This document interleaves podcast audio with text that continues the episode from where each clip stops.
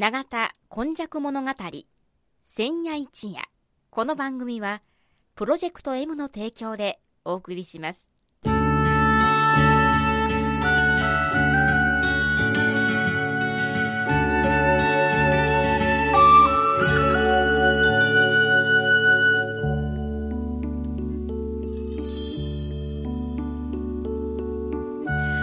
日もこの番組の時間がやってまいりました。司会進行はいつものように FMYY のキムチアキ。そしてですね、102夜の今日はこの方がお話です。長田に住んで70年和田寛治と申します和田さん、はいえー、先週もすごいお話でしたけれども、はい今週はどういうお話でしょう？今日はね、うんえっ、と7月になってくるとね、ええ社会を明るくする運動というね、は旗黄色い旗なんですけどね、はい。長田の町中に、うん。これはまあ長田だけじゃなくて全国的な運動なんですけどもね、あの保護士というあの役目の方がおられて、いますね、地域にね、いらっしゃいますよね。普段あまり目立たないんでね、どんなことをしてるかというのがよくわからないんですけれども、あの、区役所とか市役所とか神戸市がね、一緒になって、長田区の、あの、範囲では、長田の保護司会の60名ぐらい、60名ぐらいいるんですけどね。この保護士っていうのが、保護は、あの、保護者の保護なんですけど、市は、あの、いわゆる、あの、弁護士とかそういうんじゃなくて、つかさになってますね。あのね、これはね、あの、明治になってからの話なんだけども、日本はですね、犯罪を起こした人を昔はおお知らせに連れ出してあ、牢屋に入れて、で、塩屋さんみたいな人に引き受けてもらうというような制度だったんですけども、今はそういう塩屋さんみたいな町方の人はおらへんから、ええ。保護士というのが地域にいましてね、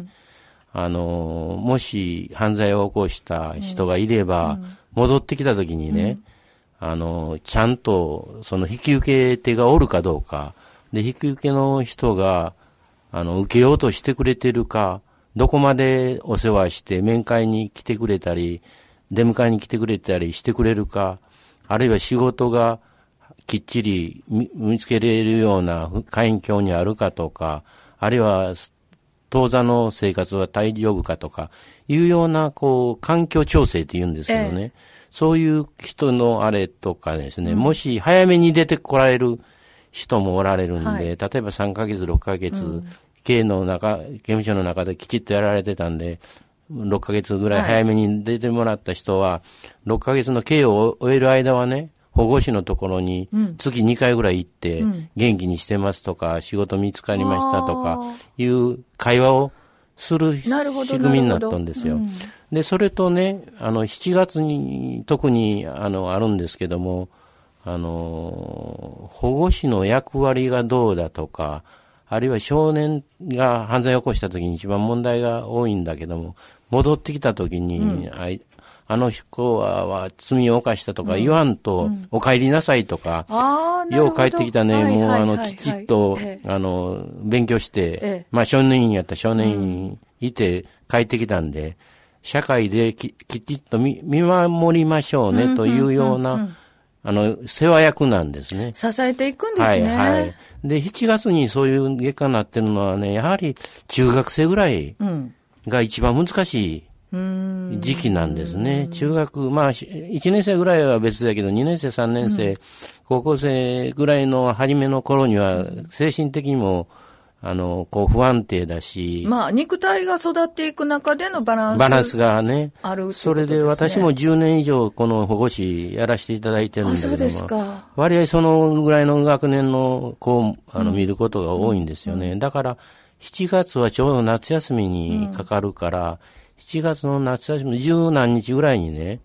長田区の6カ所か7カ所ぐらいで、そういう、長、あの、中学の学校の先生、小学校の先生、それから PTA の方、それから保護士、ええそれから町のや、あの、自治会の方とか、まあ、私の東入家ですと、60人ぐらいが集まって、すごい人数ですね。うん、あの、この夏をどうの乗り切れようかとか。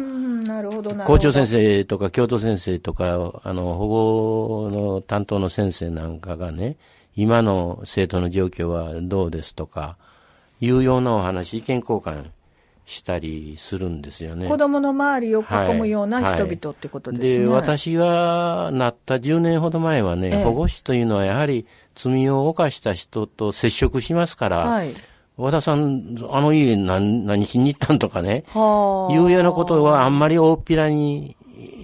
しない方が、あ、まあ、あの、ご個人情報の保護。個人用の保護とかあはい。ったりしてね、はいええええ。まっとうにも社会に復帰してるのに、というようなことがあって、保護司であることすらうんうん。隠しておくとあか。いうのがあったんだけども、はい。最近はね、やはりぼ僕なんかちょっと考えが違ってて、やはりアピールしていって、知ってもらって、あの、接してみるとね、罪を犯した人もね、普通の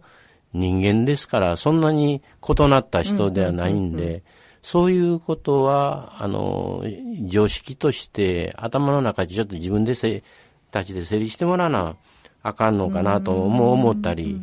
するわけですね。だから、PR とかはい、理解とかはい、いうのはこの7月の社会を明るすえ月間はね、ちょうど区長がリーダーになって、うん。7月1日には、あの、鉄人28号のあたりでティッシュ配ったりしてね、はいあの、協力求めていってね、そういう積極的に何か、あの、アピールしていくっていう雰囲気が出てきたんですよね。ほんで、今年はね、えっ、と、君の笑顔に会いたくてとかいうね、えー素敵なキャッチフレーあズ。ほほ保護士さんのね、うんあのー映画ができたんですよ。あ、聞いたことあります、ね。はい。ほんで、今、もう、ろ5月ぐらいの、あるいは4月ぐらいの放映やったからね、はいこれもね、保護士さんがね、うん。名取の、宮城県の名取の人でね、それで、あの、刑務所少年院向けだったかな。うんうん。それに、FM の放送。やって呼びかけてえ、それで、僕もそれ映画見てしか知らなかったんだけども、専用に番組があって、刑務所におる人、少年院におる人に呼びかけて、あの、ラジオで、まあ、はいはい。レターを公開、ええ公開する、公表する、名前はまあ別にしてね、そういうことなんですよね。それで、罪を犯すシーンもね、はい。そんなおざなりのやつで、かなりおざなりではなくて、あの、かなり真に迫ったやつとかね、それからもう一つ保護司の立場は、あの、そういう犯罪の人を守る立場ですけども、ええええ本当は被害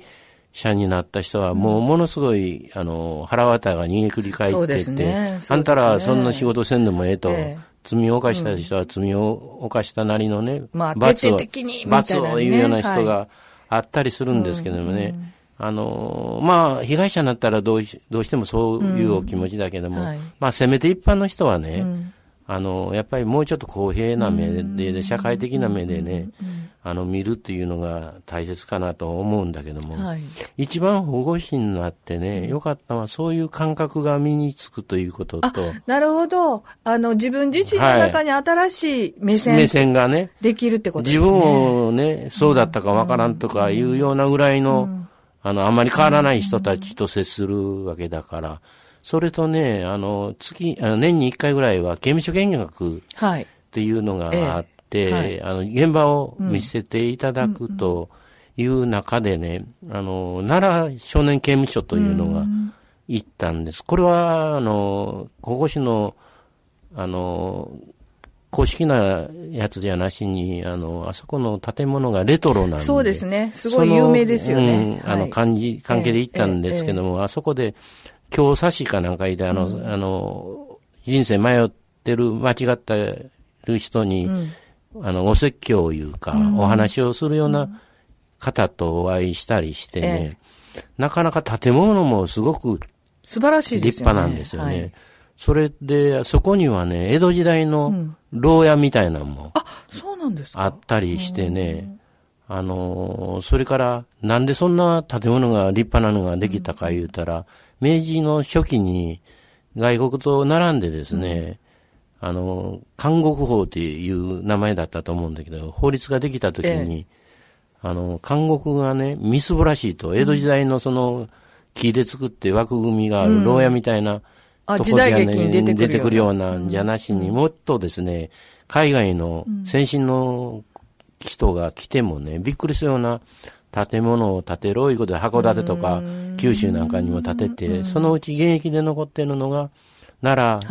少年刑務所で、なんか私も一旦2回ほど中身させていただいたんだけども、ディズニーランドの入り口かな思うぐらいに、あの、非常に立派なレンガ作りの、はいね、ところがあって、中はね、ええ、しっかり作ってあって、はい、もちろん、あの、少年刑務所ですから、あの、学校の先生みたいな方が、あの、刑務員でおられるとかいうことで、感激的な場所だったんですけどもね、まあ、そういうところを見学させていただいたり、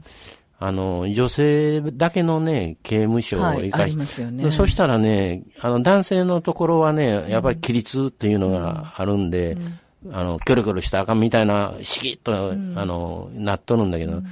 あの、女性の時はたまたま、あの、休憩の時間を通らせていただいたらね、なんか和やかにお話しされてましてね、あれ？ああいう男性の刑務所とちょっと雰囲気違うなと思ったり、するんですけどもね、あの、結局は今、7月ということになってくると、それやこれも含めてですね、ええ、なかなかなかあの難しい時代だけどもですね、うん、さっき言いましたようにお帰りなさいみたいなぐらいの気持ちでですね、はい、あの苦労した人たちをね、うん、あの温かく迎えるとか、うん、一番しんしんどいのは仕事ですからね。そうですね。あの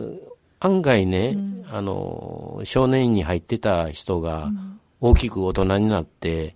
うん、僕ら、そういう子を雇たんねんという、会社も多いし、はい。ええ、あの、入ってもらったら一生懸命働く人が多いんでね、あの、そういう環境がきちっと出ていったらいいなということで、あの、保護士になって学校の先生、特に中学校の先生とか、もうお話できるようになるし、うんうん、あそういう社会もあるし、あの、あの、子供、少年たちを誘惑するような社会もあるし、うん。うん、なかなか一筋縄に善悪とかいうのでは切り分けられないところがあるんでね、なんか黄色いその社会を明るくする運動の旗見たら、今月はちょっとそっち側のこう犯罪とか予防とか、あのー、被害とか、いうようなところ、あるいはきちっとした街にしていくための努力とかね、そういうのを思い馳せるような見方を黄色い旗でしてもらったらありがたいなと思う、はい、そうですね。はい、あの、長田のあの、えー、西台のあたりのところでは、はい、7のつく日には毎週、えー、夜回りをされてたりとかね。はい、で、それからまたあの、ここは高取協会でもありますので、はいはい、えー、その、刑務所なんかに公安に行かれたり、あするそうやね。されるので、そえー、そこでお話を聞いた方が、あ、ここが高取教会ですかと、おいでになったりとか、はいはい、また神父はその方とつながってて、はいはい、あの、カレー屋さん開いてらっしゃるので食べに行かれたりとか、はいはい、で、あとですね、あの、FM 局を開くときに、ここ、えー、FMYY は世界のコミュニティラジオとつながってるんですが、うん、フランスとかでは、刑務所からの声というので、電話中継なんかも。あ、してやんの、はい。で、やっぱり、なかなかこう、家族とも出会うこともない、はいはいはい、それからそういう家族が行かなくなったりする人もいるけれども、はいはいはい、そういう人たちの声を届けるという。窓みたいな感じの。うん、みたいなものもあるようなので、うん、先ほどのね、あの、うん、映画の話も、なんだか、こう、ここ FMI 永田の感覚とすごいつながってるなと思いました。はいはいはい今日はですねこのあの社会を明るくするというかこう